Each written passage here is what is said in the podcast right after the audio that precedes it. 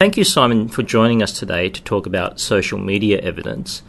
Because of the volume of material that um, we're going to be talking about today, for the listener's convenience, we're going to be dividing it into a two part series. So you're listening at the moment to part one. So the first three things that Simon talked about, which is the police use of social media, the defence response, and admissibility, will be covered in this part of the podcast.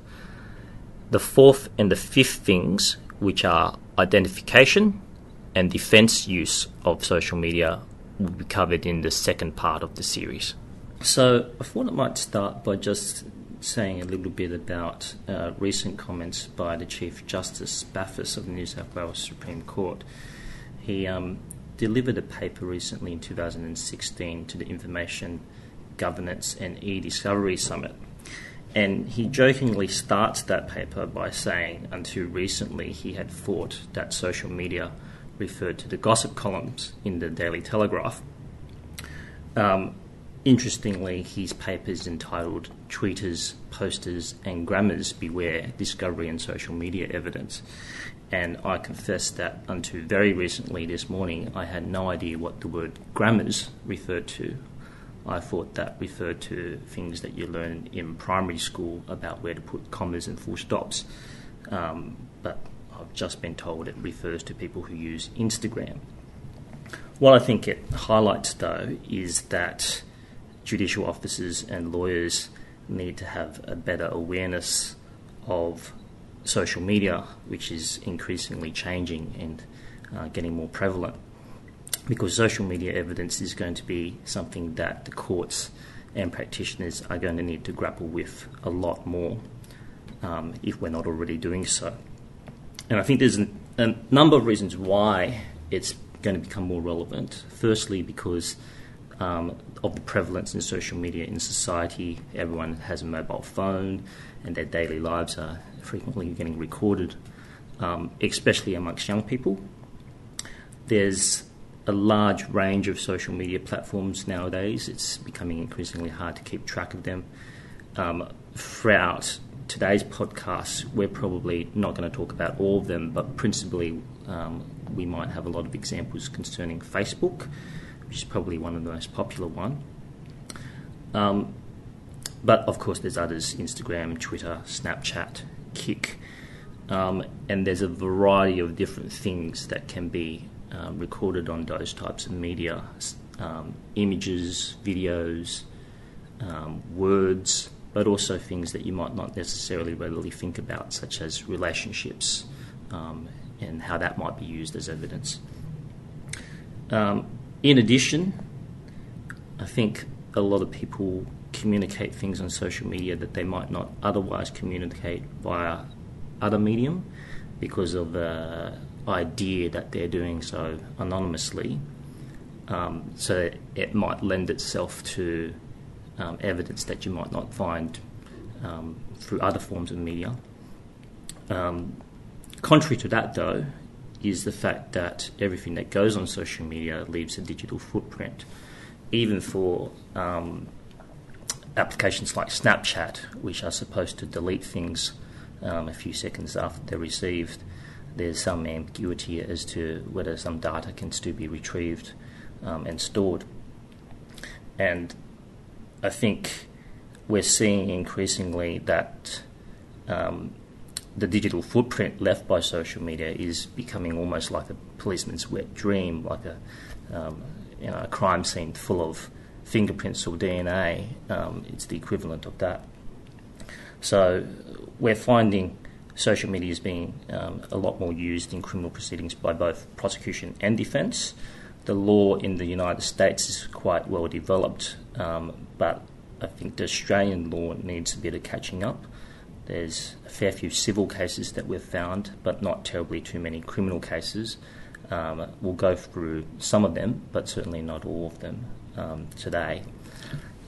Um, the way that we thought we might do this podcast um, to keep it short and simple and um, to allow practitioners to go away with some handy tips is to do it by way of five things to know about social media. Um, Simon, how about you give us a bit of a rundown on what those five things are, and then we'll go through each one of them. Okay, so the first thing that all defence lawyers need to know about social media is when and how do police use social media evidence. It will become apparent when it arrives in your brief of evidence or is referred to in your fact sheet, but to have a background awareness of what they can do um, will also inform your practice when you're making tactical decisions in relation to the way in which the defence goes forward in a particular case. The second topic is as a defence lawyer, what can I do about social media? And that, of course, has its own subheadings. Firstly, how do you fight the admissibility or reliability of evidence adduced by the prosecution? And secondly, can you and should you bring forward your own evidence? Thirdly, one of the big topics that comes up over and over again is the admissibility of admissions, which is a question often put in this way Can they prove that my client wrote those words, or posted that information, or put up that photograph? The fourth topic is the admissibility of ad hoc social media identification of an alleged offender, which is often put in terms of, well, I looked through my Facebook and did a bit of a search, says the victim, and I found his photo. He's the one who robbed me. Is that evidence admissible? And if it is admissible, um, how, as a defence lawyer, do you go about highlighting the potential unreliability and lack of probative value of that evidence? And fifthly and finally, the defence using social media. How do you go about getting and bringing forward, by way of questions in cross examination or by way of admissible evidence to be put before the court, your own social media evidence. So let's tackle that first topic first. When and how do police use social media evidence? So, can you give us some examples of when and how police use it these days? The uh, first and most obvious is when it constitutes direct evidence of the commission of the offence itself. Uh, Simon Healy uh, writing to a person, I'm going to come around to your house and fucking kill you, which I'd like to emphasise is not something I've done or would do on social media, the is itself the prima facie commission of the offence of intimidation or using a carriage service to menace or harass under the Commonwealth Criminal Code. Another subheading of where the words themselves either constitute or go towards constituting the offence is where co conspirators are writing to each other using social media, uh, or if it's not direct one to one writing, as in Facebook Messenger, um, using some form of social media platform to mutually communicate with each other and words said well either directly or in code of you know, we'll go to the um, uh, we'll go to the bunker tomorrow and work on the bomb.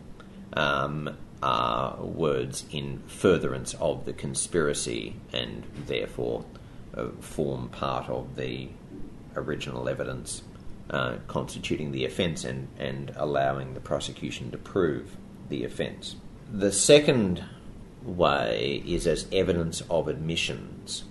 Now, people get on social media and say what could be technically described as stupid shit all of the time.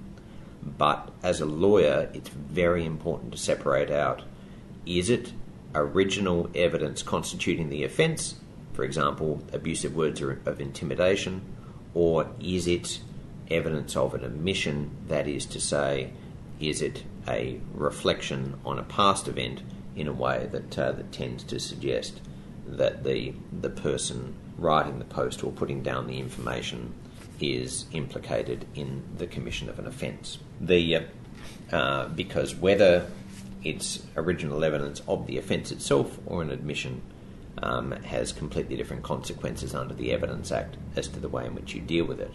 The third way in which they use it is as evidence of identification provided through a victim or witness. Some people will take it upon themselves to say, I do not know the person who robbed me, but I believe that they are associated with someone who is known vaguely to me as the cousin of a friend of mine, and so I'll do my own sleuthing and get on social media, often Facebook or a networking site, because this type of search requires that uh, that the site allows networking, click to click to click to click to get as many degrees away from yourself as you need to, and find the person. And on that scenario, the victim or witness turns up to the police station and says, I was robbed or I saw someone robbed and I found who did it. Here's their photo and here's the, the name of their, their Facebook account. There are certainly cases where that identification has been done and it is directed. It's not undirected in that police gently suggest to the person after taking their statement, Well, are you on Facebook?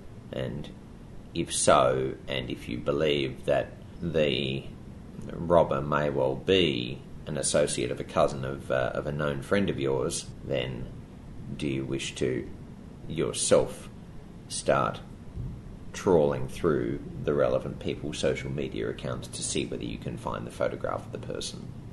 And subject to some exceptions that we'll um, talk about later, by and large, the courts have not thrown out evidence simply because police have directed their victim or witness to um, to undertake those searches themselves, provided that they are open ended. The fact that they're encouraged by police um, doesn't compel exclusion. The uh, the fourth and final way, which we'll talk about, police using social media is it is a treasure trove for investigators of intel and information, some of which may not be admissible, but a good deal of which will, will help direct their inquiries and um, may well lead to evidence that is admissible. The, uh, for example, making it clear to them who the, the person of interest is, and then that uh, that person is then interviewed and makes submissions. What's the most obvious way? Oh, social media websites such as Facebook have a great deal of relationship evidence contained within them, and many people don't have their privacy settings set to a level that uh, stops a random person, such as a police officer, finding out who they are friends with, who they're in a relationship with, who they have been photographed with, and uh, possibly even where or at what time they've been um, they've been photographed with those people. so they're the uh, the main four things to look out for. It's interesting what you're saying about um, this the aspect of sleuthing. Um, not only by police but also by civilians, victims, and witnesses as well. It really is um, an advent of a new generation of private investigators coming about and um, gathering evidence. Um, and interesting what you're saying about you know the police sometimes even encouraging that to happen. Um, but we'll talk more about identification um, later on. Let's move now, though, to that second aspect that we wanted to talk about, which was as a defense lawyer, what can I do about it? the so you're confronted with a brief which has in it, for example, some uh, printouts of uh, highly damaging assertions and words, for example, abusive and intimidatory words, written on a page under the heading Facebook with the formatting of a Facebook page with your client's username next to the abusive and intimidatory words. The, the answer to the question, is that admissible, is generally not a simple answer. The, uh, um, so the first thing you have to do is look very, very closely at what is the admissibility of the purported social media evidence. The whether it is evidence of the commission of the offence itself, whether it's evidence of admissions, whether it's evidence of identification, whether it's evidence of association between one person and another. And we will expand upon two of the most important headings, which are the admissibility of admissions and the admissibility of ad hoc um, social media identification. The, uh, so the first thing to do is look closely at how is this said to be admissible. The second thing you do is don't be shy. Uh, search up social media yourself.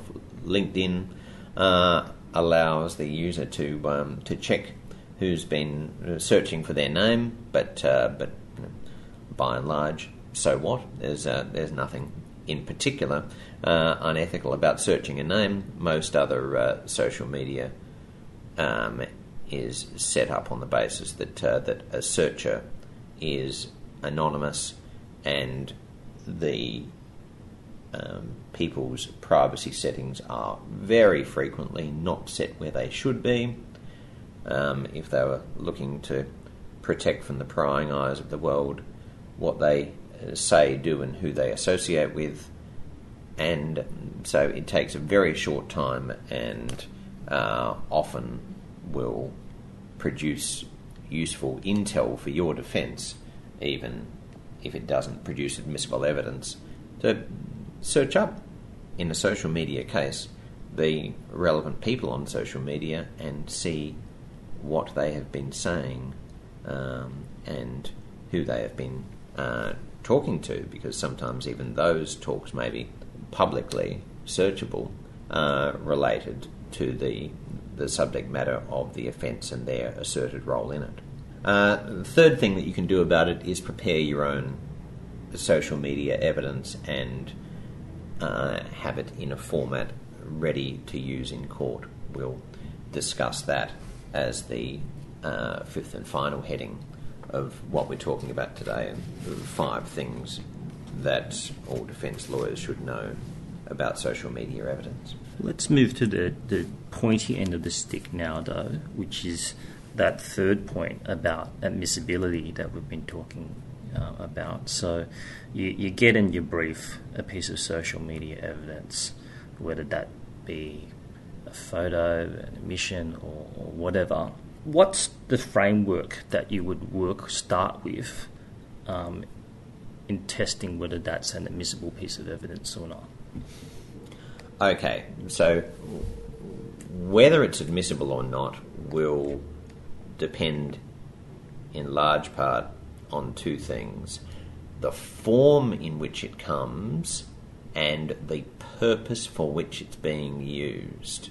Now, the form in which it comes, imagine your brief of evidence. You may see briefs of evidence, and I certainly have, increasingly rarely, but I have seen them, where you have an index of statements, you have an index of the contents of the brief of evidence, and the last item on that index is Facebook screenshots, and there's just six pages of screenshots plopped at the back of the brief. Well, in a way, that's good for you as a defence lawyer um, because it suggests that the police or the prosecution have, at least at the point of compiling the brief, given no thought at all as to uh, as to how that might be admissible. The two principal ways where police have given a tiny bit of thought to how it might be admissible are that it will either be a victim or witness saying, I read these things, I was sent these things, and here they are. Or it will be a police officer in charge saying, I undertook certain investigations, either a witness or victim voluntarily showed me things and I took a screenshot or did a download of what they voluntarily showed me, or I um, seized an item uh, either from directly from an accused person on arrest or pursuant to execution of a search warrant, and I, in turn, either trawled through the contents of it myself or a what's known as a Cellebrite download was done, and here's here's the result of that, and in the hundred or so pages of uh, of Cellebrite download that is just dumped in the brief of evidence is the um, uh, is the social media history, which has got the, the, the critical evidence in it. So, in what form does it come? Be very clear about who is bringing this forward. Obviously, a victim or witness saying, I was in this chat, I wrote these words, Joe Bloggs wrote these words back to me, and on top of that, I know from the photograph, I know from prior interactions, I know from the fact that I was in a relationship with Joe Bloggs for two years that the the username Joe Bloggs as it appears on my Facebook really is the accused Joe Bloggs is the strongest evidence. It is if the witness um, attends court and comes up to proof, not hearsay evidence at all. It is direct evidence, provided that the words that are being said in that chat are not relied upon for a hearsay purpose, but are evidence, for example, of the commission of an offence itself by Joe Bloggs towards the witness. Whereas if it's a mere police officer saying, Well, I've seen a phone, I've done some searches, uh, I've grabbed a phone, um, I've extracted some information from it, then it gets more tenuous. And as soon as it gets more tenuous, then we are in the realm of hearsay evidence and we're also in the realm of the prosecution having to identify precisely to the court the purpose for which the evidence is led, what makes it relevant, and once you, as a defence practitioner, have identified as best you can from the brief what is said to make it relevant, then you move to the next step of what roadblocks can be put in the way of the evidence being admissible against your client. Is it helpful? We've talked previously about a, kind of four staged framework or, or steps um, to look at evidence. Um, do you want to speak briefly about those four four steps, and then maybe we'll go and dive into some of those steps um, in more detail? Absolutely. The uh, so these are very general steps but they are things that you can do in every single case where you have uh, social media evidence served upon you or where the, the spectre of social media evidence is raised. Firstly, to what is the item of evidence relevant? What fact and issue does it make more likely to be right if the evidence is accepted? Secondly, does its relevance rely upon words having been written or spoken on social media by a named person? That is the. Well, sure. The words Joe Bloggs appear on the screen there, next to all these um, horrible statements. That doesn't mean that I wrote it. That is that point. Is there, where that point is raised, is there adequate material to leave it open to a finder of fact to conclude that that person really was the author or speaker, the uh, as we'll expand upon later, at the stage of admissibility, it doesn't need to be proved beyond reasonable doubt that they were the author or speaker, but there needs to be adequate material to leave it open to a reasonable finder of fact to conclude that they were, and if there is a bare printout with the name Joe Bloggs against it, we'll go to issues regarding how you show a finder of fact that that is not adequate, that is not enough, and the evidence should fail at that hurdle. Uh, thirdly, if its relevance relies upon hearsay, are there any exceptions to the hearsay rule that make it admissible? Business records and admissions are the big ones when it comes to social media. Um, we're going to spend some time on talking about admissions and we'll touch on business records as well because business records of Facebook, for example, are quite different to business records issues that arise with uh, most CCTV that police will bring forward. And fourthly and finally, if it is otherwise admissible, the social media evidence, are there any principles of discretionary exclusion that lead to its exclusion? And that is in relation to your admissions evidence, the uh, provisions of the Evidence Act that allow admissions to be thrown out, and uh, in relation to uh, all evidence adduced by the prosecution in a criminal case, it's the danger of unfair prejudice outweighing the probative value test. So the four stages you've mentioned uh, relevance, what a lot of the cases call authenticity, whether the, it's Joe Blogg's actual page, hearsay exceptions, and the discretionary exclusions. Let's dive into talking a little bit more about authenticity now, which has some link to relevance as well. So, this is about um, proving that the Facebook page is actually Joe Bloggs or that Joe Bloggs actually did write uh, what is purported to be um, what he wrote under, uh, under the page.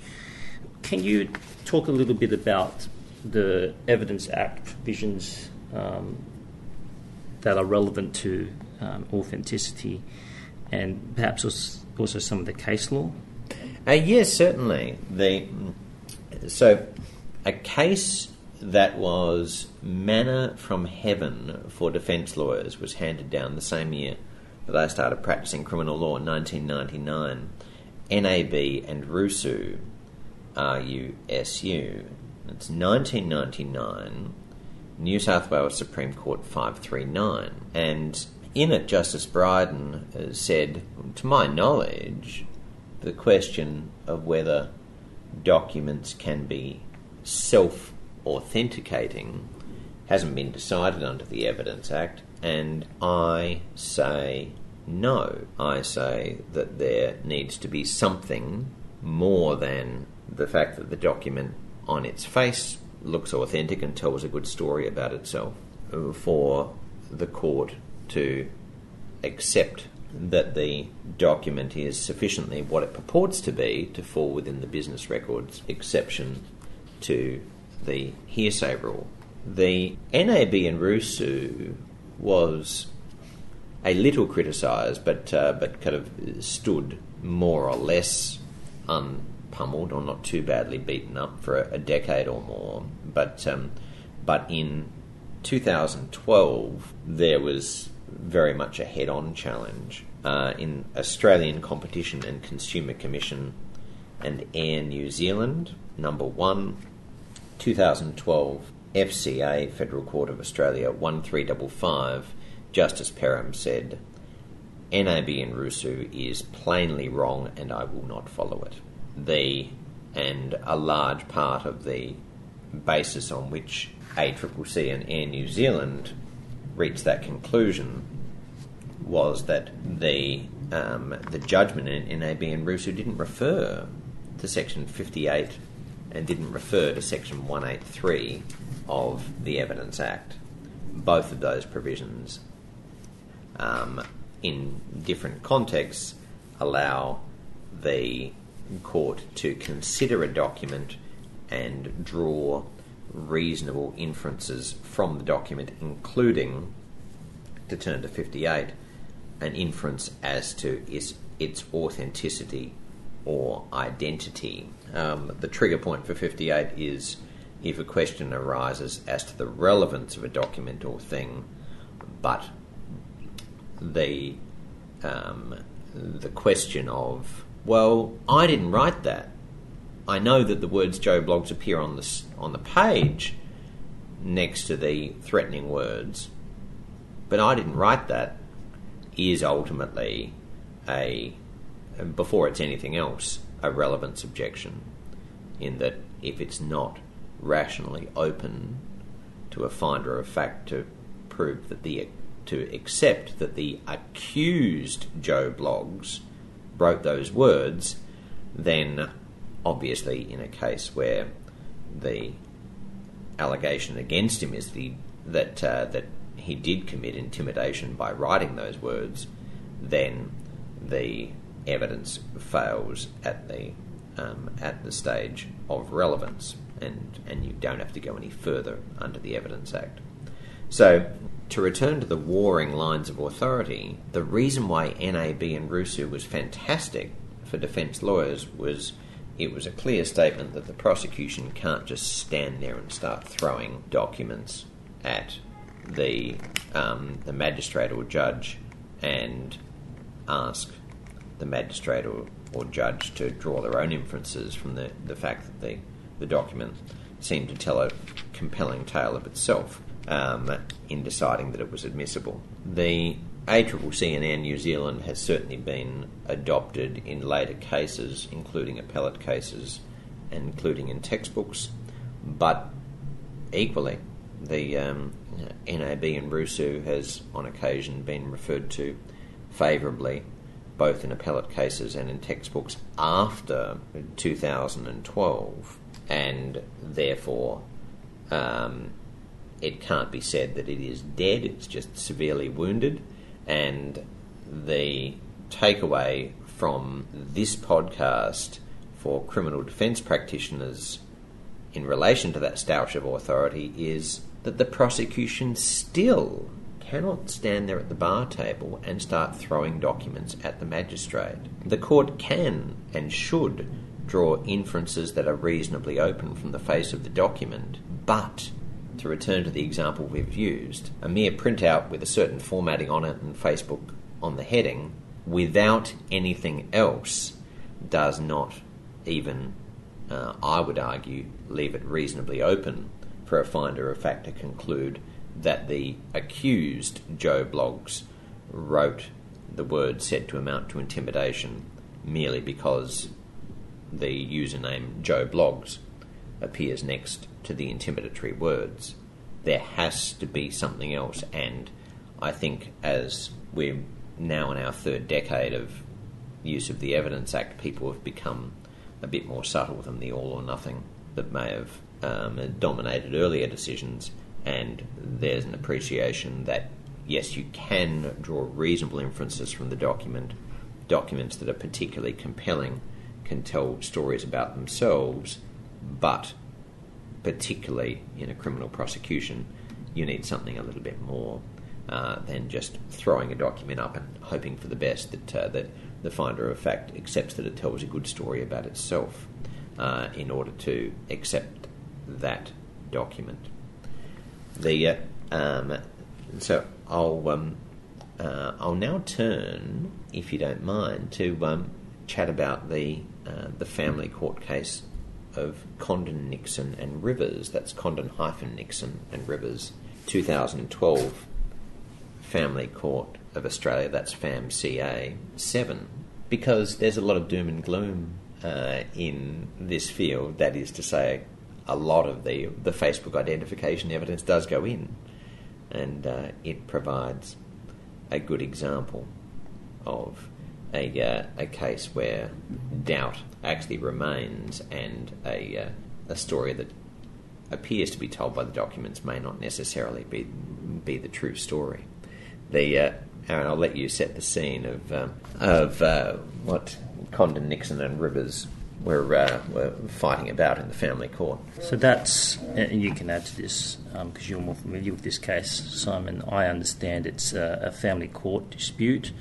Um, and there's an assertion that there's um, a Facebook page uh, where there's allegations of stalking and abuse um, by a, a, Miss Rivers.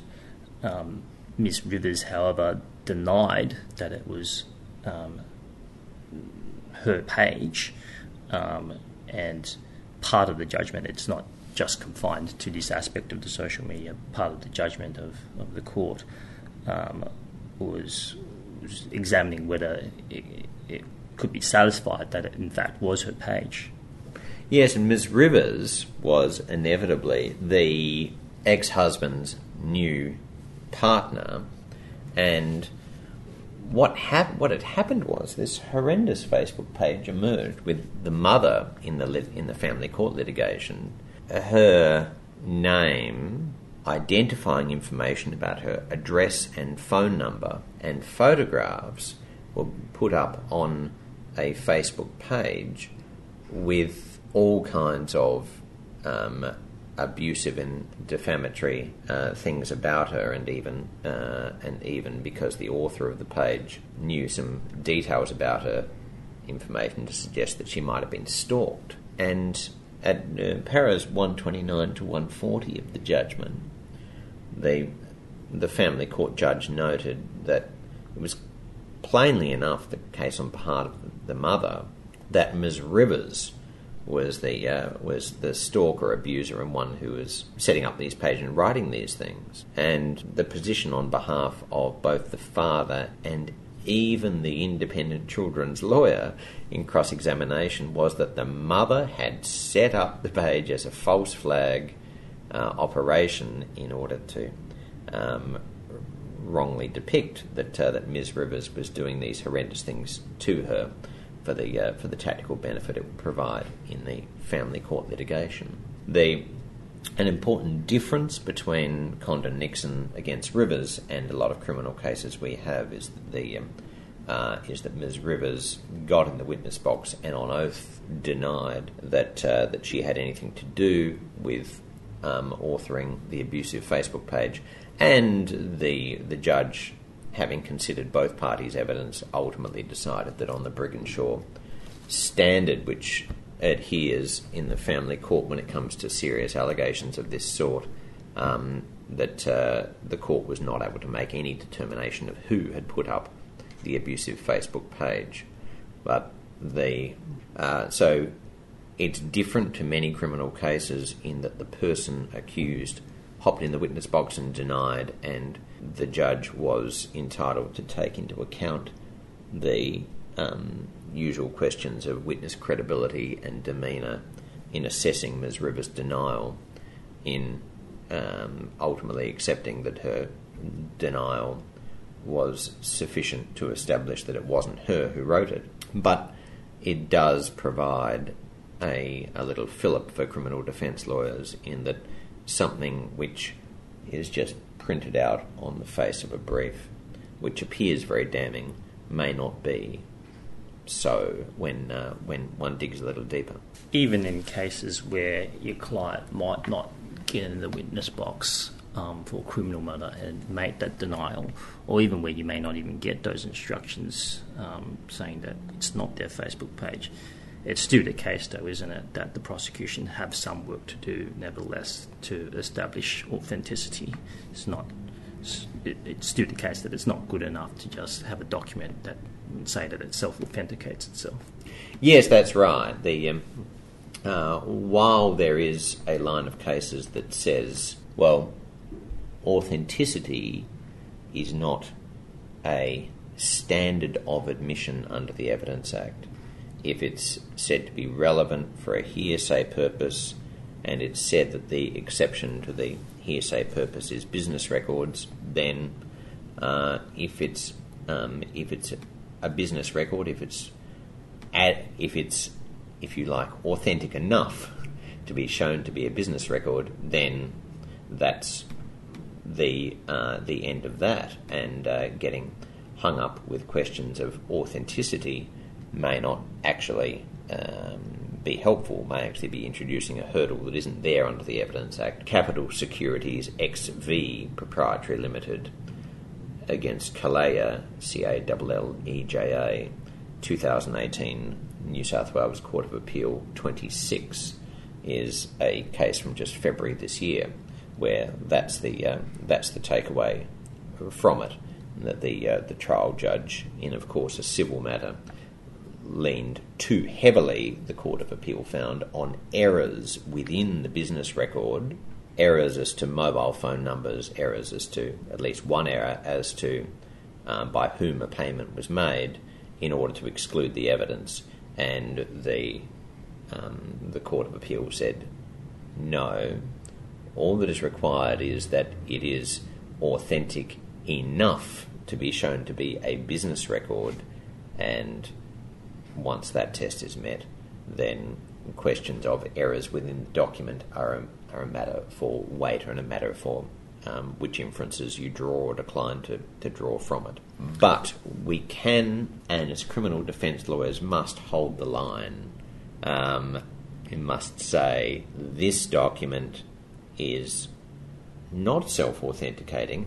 There must be something else to allow a rational finder of fact to conclude that it was the accused Joe Bloggs and not just uh, any random person who apparently is writing on this social media site against an account name called Joe Bloggs who wrote these things. What is the something else? It very much depends upon the facts of the case. The, it's very easy for the prosecution to provide that something else where there's direct evidence from the victim saying, that's the photo, that's the social media account. I've interacted with Joe Bloggs on Facebook for two years. Of course, it's him. Where things get tougher for the prosecution is where the evidence is sought to be adduced otherwise directly by a person who received a communication or directly by a person who says they have familiarity with the contents and genuineness of the username Joe Bloggs on Facebook.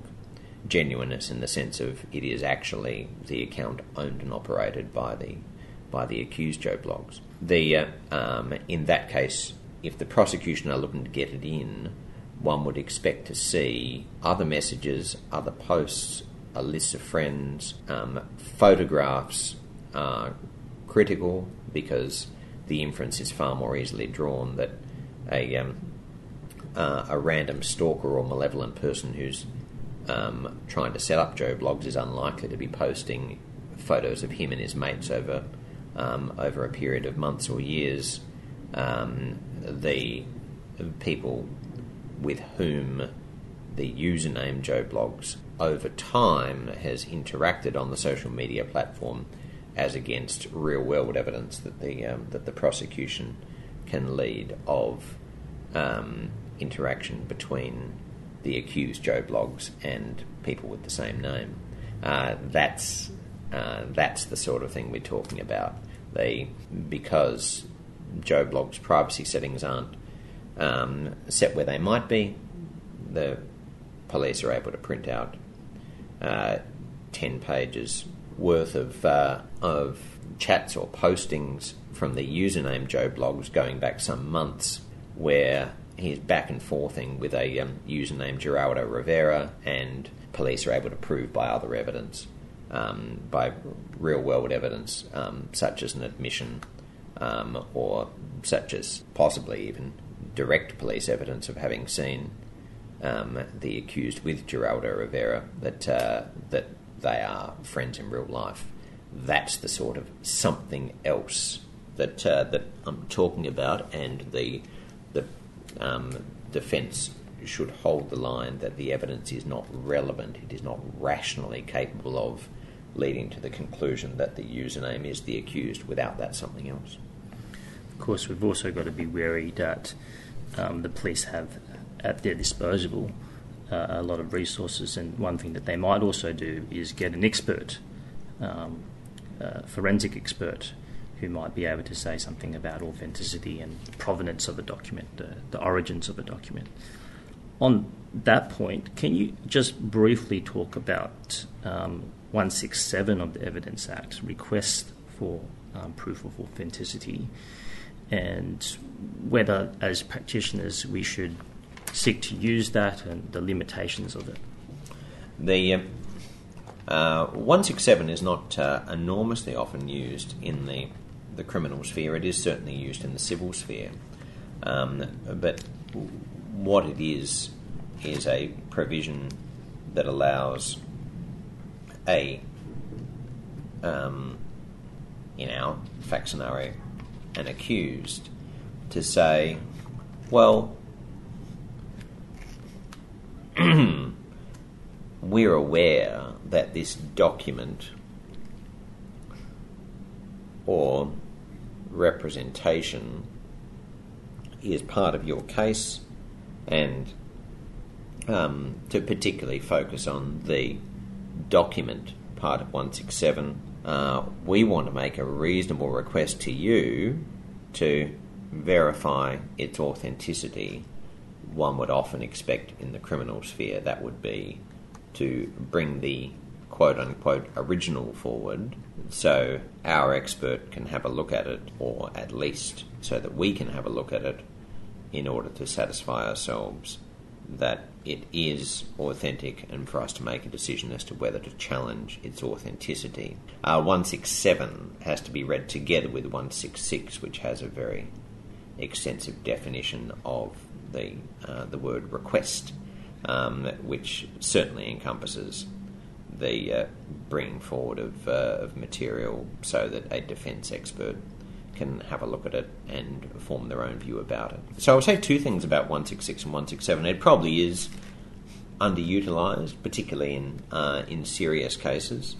Um, but equally, given the DPP's disclosure obligations and ethical obligations in serious cases, the the argument is often made that uh, there is a um, there is a duty under those obligations for the uh, for the DPP to make the material available so the defence has a reasonable chance to test it. The second thing I would say about 166, 167 is it does involve uh, tipping the hand of the uh, of the defence to a degree and may well alert the prosecution to the fact, well, we have a potential problem or a potential issue with the authenticity of this purported um, social media um, data download dump, for example, from a seized computer. Um, uh, taken from the accused's house. The uh, and therefore we'll get uh, we'll get more expert evidence and get our expert to look at it more closely uh, in order to to shore it up. But it's certainly worth looking at uh, in an appropriate case, particularly where you have a defence IT expert who has been retained, or in a simpler local court case where there is something about the physical document, there's something about the quote unquote original of the physical document which will make it very apparent on its face whether it's um, whether it's something uh, that can be relied upon as being prima facie authentic or if it's something whose authenticity can be brought into question. For example, where a, uh, a client asserts that um, that their Facebook account was hacked or their password was used, and if the full context of the conversation, if the full context of the posting is made available to you, um, it will be easy for you to work out whether those instructions are borne out or not. Yes, because it's frequently the case that, you know, that social media has vast swabs of comments after comments after comments, and sometimes what you get is just an excerpt so it is helpful sometimes to keep that in mind. Um, that there might be another side to the story that you might be able to get either from your own client's Facebook, or if not, uh, upon a request, or as we'll talk about later, possibly a subpoena to Facebook. Um, can we move on now, though, to talk about hearsay exceptions, uh, particularly business records and admissions? Yes, absolutely. The uh, so the first question in relation to um, admissions is: Does it get over the line at all um, as being a thing that was uh, said by my client? We're, we're going to presume that it's a representation. We're going to presume that it's a representation as to a past event, and we're going to presume that it's uh, adverse to the client's interest in the proceeding. A classic example being, yeah, we uh, we got a good one last night. Uh, me and my mates got um, uh, got a new Samsung. Uh, ha ha. The uh, coupled with other evidence in the prosecution case, um, it's going to be relied upon by the um, by the prosecution to contend that the uh, that the accused wrote that and the accused was admitting their part in a robbery by uh, by writing it. Uh, the threshold is under 88 of the Evidence Act, Section 88, not a, a terribly high one. The court's to find, for the purpose of working out whether evidence of admission is admissible, find that a particular person made the admission if it's reasonably open to find that he or she made the admission. Not not super high, uh, and in some ways very similar to the uh, to the relevance threshold. If it's not rationally capable of affecting the likelihood of um, existence of a, a fact in issue, because, for example, not rationally capable of affecting likelihood that um, that Steve Albini has actually written this damning uh, social media post about getting the Samsung last night, then is not relevant. And similarly, if it's not reasonably open to find that Steve Albini um, wrote the Facebook post, post, it also doesn't get over the Section 88 threshold to even consider it as an admission. And so we always turn back to how does the prosecutor bring that evidence forward? It's more likely to be via the hearsay path, via the more indirect path where it's an admission. What I mean by that is in a DV case, you're more likely to have an alleged victim who says, Yes, of course I know this person, of course I know that their social media account is genuine. I was in a relationship with them for three years and I've uh, chatted with them on social media using that account hundreds of times. Whereas an admission like that in social media is more likely to be the admission to the Samsung robbery is more likely to be is because police arrest someone and grab their mobile phone and start going through it, and that uh, that social media entry is found there, whether on Steve Albini, the accused mobile phone, or on one of his mates' mobile phones, said to have been uh, written by a person with that username and seen by the friend whose mobile phone is seized. The inference is stronger where the phone is seized from the named accused Steve Albini in relation to which the, the Facebook post was made, but I would still argue that if it's just we have your phone, uh, or at least a phone taken from you, which we assert to be your phone, and that's on there, that may not be enough. However, if they've gone the one step further and done the I ask and established that the the phone is either registered the phone that was seized and has the Facebook post on it was either registered in the name of Steve Albini or was registered, for example, at um, Steve Albini's address and at a uh, using a name that police using reasonable searches can show to be false, then that may be enough. It's a question of is it reasonably open to find that uh, that the person made the admission that the the username genuinely reflected person uh, words written by that person. Uh, we'd all be rich people if we had a dollar for every time a client had said to us, um, "Well, they hacked," or for more sophisticated clients, they might have hacked my account. Um, uh, lots of people know my username.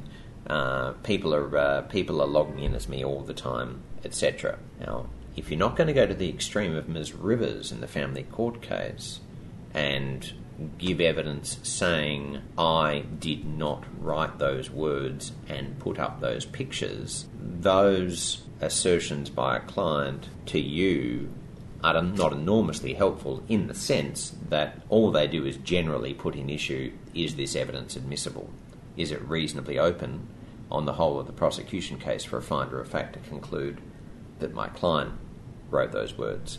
As if they, um, if it is, then your client either goes into evidence or you find some way of proving, in inverted commas, that there has been some interference with a, Facebook account which on its face has their username and a bunch of their photographs in it, or you don't. You have to suck it up. Uh, so the that's uh, an overview of the rules of hearsay as they apply to admissions in practical terms in relation to the sort of things, bragging about robberies, posting, you know, um, oneself with large amounts of cash in an ostentatious way uh, that, uh, that we will typically see in our briefs of evidence. What about business records? Do you have something more you want to say about that? The um, I flagged at the beginning that business records in relation to social media and many social media companies can be overstated. And the end, you'll go to the topic of how do I subpoena Facebook, for example. But it's got to be recognised at the threshold of working out admissibility that the plain, simple means of showing something to be a business record, which, before we dive into it, you have to always realise only matters if it's relevant for a hearsay purpose. That is to say, for example, um, it's a reflection on a past event, not evidence that constitutes the offence of intimidation in and of itself, for example. The point is the business records exception to the hearsay rule only matters if the evidence is initially identified as being relevant for a hearsay purpose and it's not an admission because if it is an admission, that exception to the hearsay rule will be used. So you don't have to go in every case to is it a business record? But we immediately have to identify a big difference between, for example, CCTV evidence, which will very frequently be adduced in criminal prosecutions as a business record, and social media evidence. And the big difference is that in CCTV, there is expected to be and should be for the evidence to be admissible. A little statement from the City of Sydney or from the operator of the McDonald's uh, CCTV system saying, I'm the keeper of the CCTV. Uh, Sergeant Smith came and saw me and requested it, and uh, what's produced here on a disc is the actual CCTV from our store, for example, covering the hours of 11 pm on 23 November to 2 am on 24 November 2017. The social media, you're not going to have that. In all bar maybe 0.01% of cases, you're not going to have that. Facebook, Twitter, even Google, for example, who do have a substantial corporate presence in Australia, um, are going to and do run screaming from the idea that they will authenticate anything as genuinely uh, appearing on their site and forming part of the the uh, uh, the data and the records that they keep in the in the course of running their business. They uh, they believe rightly or wrongly that uh, their business would collapse under the uh, under the weight of requests if they were to exceed that. So the the direct evidence that it is a business record will frequently not be there. The uh, and before we worry about is it important or not important to look at business records, we have to always bear in mind for what purpose is it adduced and how is it said to be relevant via a non via hearsay or non hearsay route. The uh, uh, it may be that the the business records exception to the hearsay rule can be um, utilised uh, if there is enough surrounding material, even from a police officer, to show that this really does come from uh, uh, come from Facebook and from nowhere else.